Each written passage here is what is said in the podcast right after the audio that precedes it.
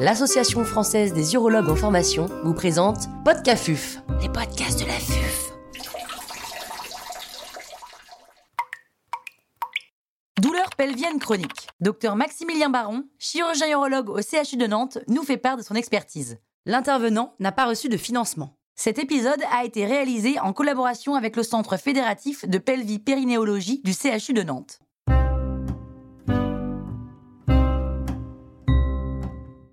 Évaluer une douleur pelvie-périnéale chronique Lorsque nous sommes confrontés en consultation à une plainte pour une douleur pelvie-périnéale qui évolue depuis plusieurs mois, tout l'enjeu va être de différencier le syndrome douloureux vésical isolé de l'hypersensibilisation pelvienne qui va associer des symptômes douloureux variés. Cette hypersensibilisation pelvienne est souvent liée à un facteur déclenchant, comme une chirurgie urologique par exemple, qui va entraîner une cascade de phénomènes douloureux, la douleur se répandant à l'ensemble des organes. Afin de définir les critères d'une hypersensibilisation pelvienne, il y a un score de convergence pelvie-périnéale qui a été développé et publié par le docteur Lévesque de l'équipe de Nantes. Il attribue un point à la présence de douleurs urinaires, digestives, génitosexuelles, cutanéo-muqueuses ou musculaires, soit 5 points au total.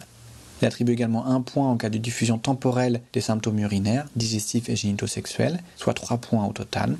La diffusion temporelle correspond à des douleurs qui surviennent après la miction, après la défécation ou après les rapports sexuels. Il attribue également un point en cas de variabilité des symptômes, que ce soit une aggravation des symptômes lors des périodes de stress ou une variation dans les zones douloureuses rapportées par le patient. Il attribue également un point en cas de syndrome associé, que ce soit une fatigue chronique, des céphalées de tension, des migraines, un syndrome de stress post-traumatique, un syndrome des jambes sans repos ou une fibromyalgique. Un score supérieur ou égal à 5 sur 10 permet d'affirmer le contexte d'hypersensibilisation. Et cela est important car ça va conditionner la façon dont on va prendre en charge ces patients. Si un syndrome douloureux vésical isolé a une prise en charge qui est relativement bien définie avec des algorithmes thérapeutiques codifiés, la prise en charge d'une hypersensibilisation est complexe et doit faire appel à une équipe multidisciplinaire. Il faut savoir prendre en considération et écouter la plainte du patient, il faut traiter les facteurs aggravants que sont le syndrome de stress post-traumatique, le syndrome d'apnée du sommeil, la prise de morphinique au long cours et avoir recours à des traitements anti-hyperalgésiens assez poussés. Et l'urologue n'est pas capable et il ne doit pas prendre en charge seul ses patients. Il faut une prise en charge multidisciplinaire, avoir recours à des algologues et le plus souvent également à une psychothérapie. Que faire en cas de douleur suite à une pose de bandelette sous-urétrale? Les douleurs liées à la pose de bandelette sous-urétrale ou autre matériel prothétique, elles peuvent avoir plusieurs origines. Soit elles sont liées à une atteinte directe du nerf par compression, étirement, voire section de celui-ci, soit elles sont liées à une atteinte musculo-aponévrotique également appelée syndrome myofacial soit encore elles peuvent s'intégrer dans un contexte d'hypersensibilisation pelvienne, comme on l'a vu plus tôt. Le plus fréquemment, elles sont retrouvées dans les bandelettes sous-urétrales avec passage transobturateur, mais peuvent également être observées après une bandelette TVT. La douleur aiguë, elle est fréquente après une pose de bandelette, elle ne doit pas nécessairement entraîner le retrait de la bandelette. Il faut savoir réévaluer les patients dans les 15 jours post-opératoires et procéder à l'ablation de la bandelette s'il y a des signes d'alarme, qui peuvent être la boiterie d'esquive, la douleur d'allure neuropathique ou une douleur insomniante. Quoi qu'il en soit, si la douleur persiste au-delà de 15 jours post-opératoire, il faut se poser la question du retrait du matériel. En cas de douleur chronicisée au-delà de 2 mois, la prise en charge est différente. Il faut avant tout éliminer une douleur nociceptive, c'est-à-dire éliminer une épine irritative, qui peut être une exposition de la bandelette en intravaginal, en intravésical ou même en intraurétral. Et pour cela, le seul examen complémentaire à faire, c'est la fibroscopie. Il faut s'assurer également à l'examen clinique que la douleur ne corresponde pas à un territoire nerveux systématisé, par exemple le nerf obturateur à la racine de la cuisse. Il faut rechercher une corde douloureuse à la palpation intravaginale latéro-urétrale qui pourrait être liée à la rétraction prothétique et évaluer la présence d'un syndrome myofacial à la palpation des muscles releveurs de l'anus au toucher vaginal ou alors le muscle obturateur interne qu'on palpe à la racine de la cuisse ou qu'on palpe au niveau de la fesse entre le grand trochanter et le coccyx. Concernant le traitement, le syndrome myofacial, il peut être amélioré par une section, voire une ablation de la bandelette par voie vaginale uniquement. Et en relâchant la tension de la bandelette, les symptômes régressent le plus souvent. En cas d'attente nerveuse, en revanche, il faut procéder à l'ablation complète de la bandelette. Si c'est une TOT, il faut procéder par une ablation par voie vaginale et une incision au niveau de la racine de la cuisse du côté homolatéral à la douleur. Et en cas de bandelette TVT, on procède à l'ablation par la paroscopie, plus ou moins avec une voie vaginale, mais généralement la voie laparoscopique seule suffit. En cas d'exposition prothétique, il faut également procéder à l'ablation de la bandelette. En effet, les traitements endoscopiques ne permettent pas l'ablation complète de la bandelette et il y a un risque de récidive qui est trop important et qui rend compliqué toute chirurgie de reprise ultérieure.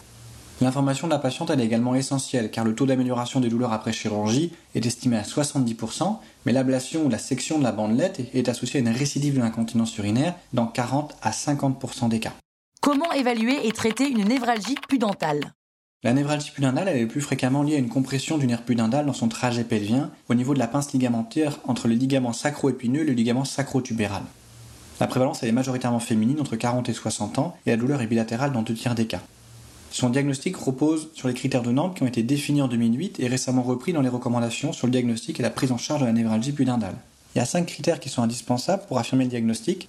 Il faut qu'il y ait une douleur dans le territoire sensitif du nerf pudendal qui s'étend en fait de l'anus au clitoris ou au gland euh, chez l'homme. la douleur peut être superficielle ou profonde, c'est-à-dire vulvo-vaginale, anorectale. Mais cette douleur n'inclut pas les testicules ni l'épididyme chez l'homme car ils ont une innervation thoraco-lombaire.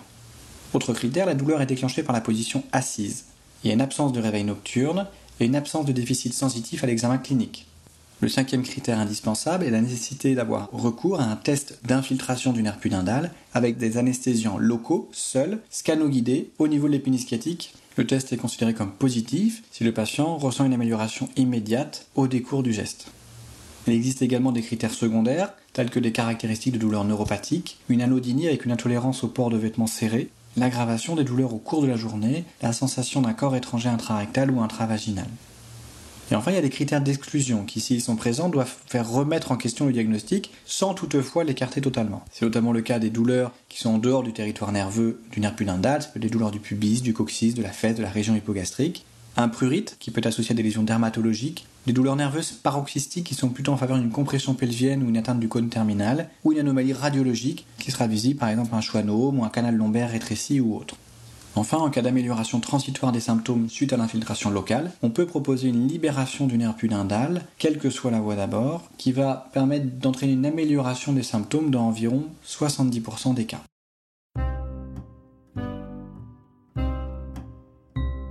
Un grand merci au docteur Maximilien Baron pour ses conseils précieux. C'était Podcafuf, les podcasts